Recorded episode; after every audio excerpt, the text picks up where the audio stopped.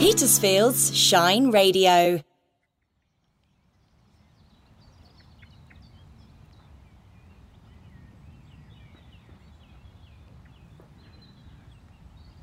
I'm doing something I haven't done for the longest time, and I don't know why. I haven't given myself permission. I'm at Langley, amongst the gorse. Um, don't go far.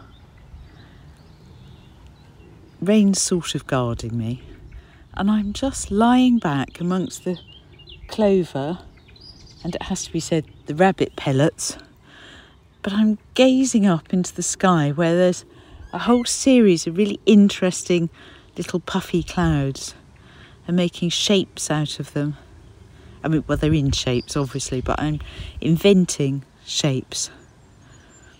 So this is reminiscence about the fifties. I've only just thought of that, so in a way it's completely appropriate that I'm doing something I haven't really done very much of since childhood, which is just lazing. Um, in the middle of a walk we would come out in the Morris Oxford to usually Kingley Vale or somewhere and give ourselves time. We would all do it, adults as well, not just me. We'd take a picnic or something. Maybe it was because it was such a trek from Portsmouth anyway, and you wouldn't, you know, we dash everywhere in our cars. And if I think about it, the Morris Oxford, I suppose, felt a bit racy. It probably didn't go above fifty miles an hour, but anyway, it was an event, and the whole family would go. So that included my aunt and cousins and great uncle Tom, who I absolutely adored. And there was this kind of family, I don't know if it was a family myth, but certainly the story was Uncle Tom always had to have a cooked Sunday lunch. So Patty, my aunt, would, the rest of us would be having a sort of regular picnic, cold stuff, but she would get this primus stove up and heat up some stuff and cook the potatoes, and I mean, it was just a nightmare.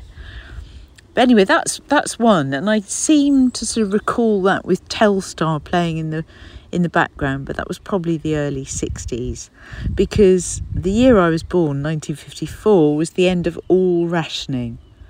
Um, it's when sweets were the last thing to come off rationing, and look what happened thereafter.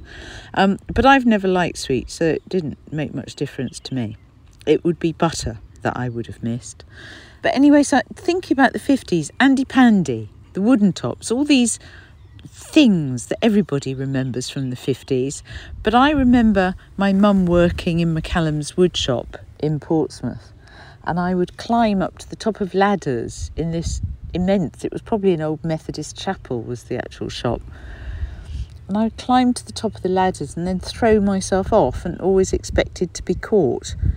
And um and I think I was caught. I most certainly don't remember crumping into a heap. So maybe that's a kind of metaphor right there for everything I do. Not least, I know you're thinking, these slightly rambling wild walks. Just chuck myself off on a certain subject and hope I'll not crump too hard when I finally land.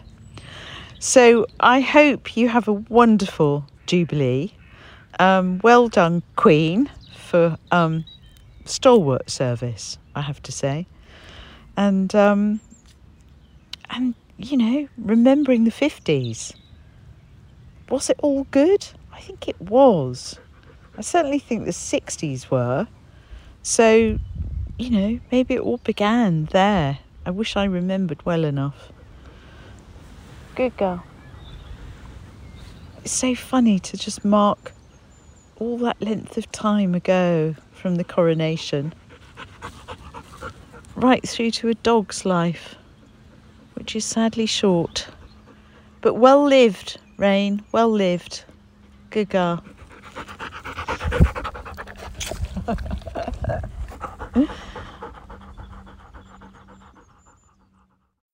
Turning back time to the nineteen fifties. It's Petersfield's Shine Radio. With stories of Petersfield from people who were there. Monkeys escaped one day and they got into the Catholic Church dome. Oh my goodness. And I took weeks to get them down. With vintage headlines from legendary local newsman Martin Muncaster. It's nineteen fifty-three and Her Majesty the Queen has been seen in Petersfield. And with the music of the fifties, Petersfield's Shine Radio is turning back time to the fifties. Live from the Platinum Jubilee Fete on the fourth of June. Petersfield's Shine Radio.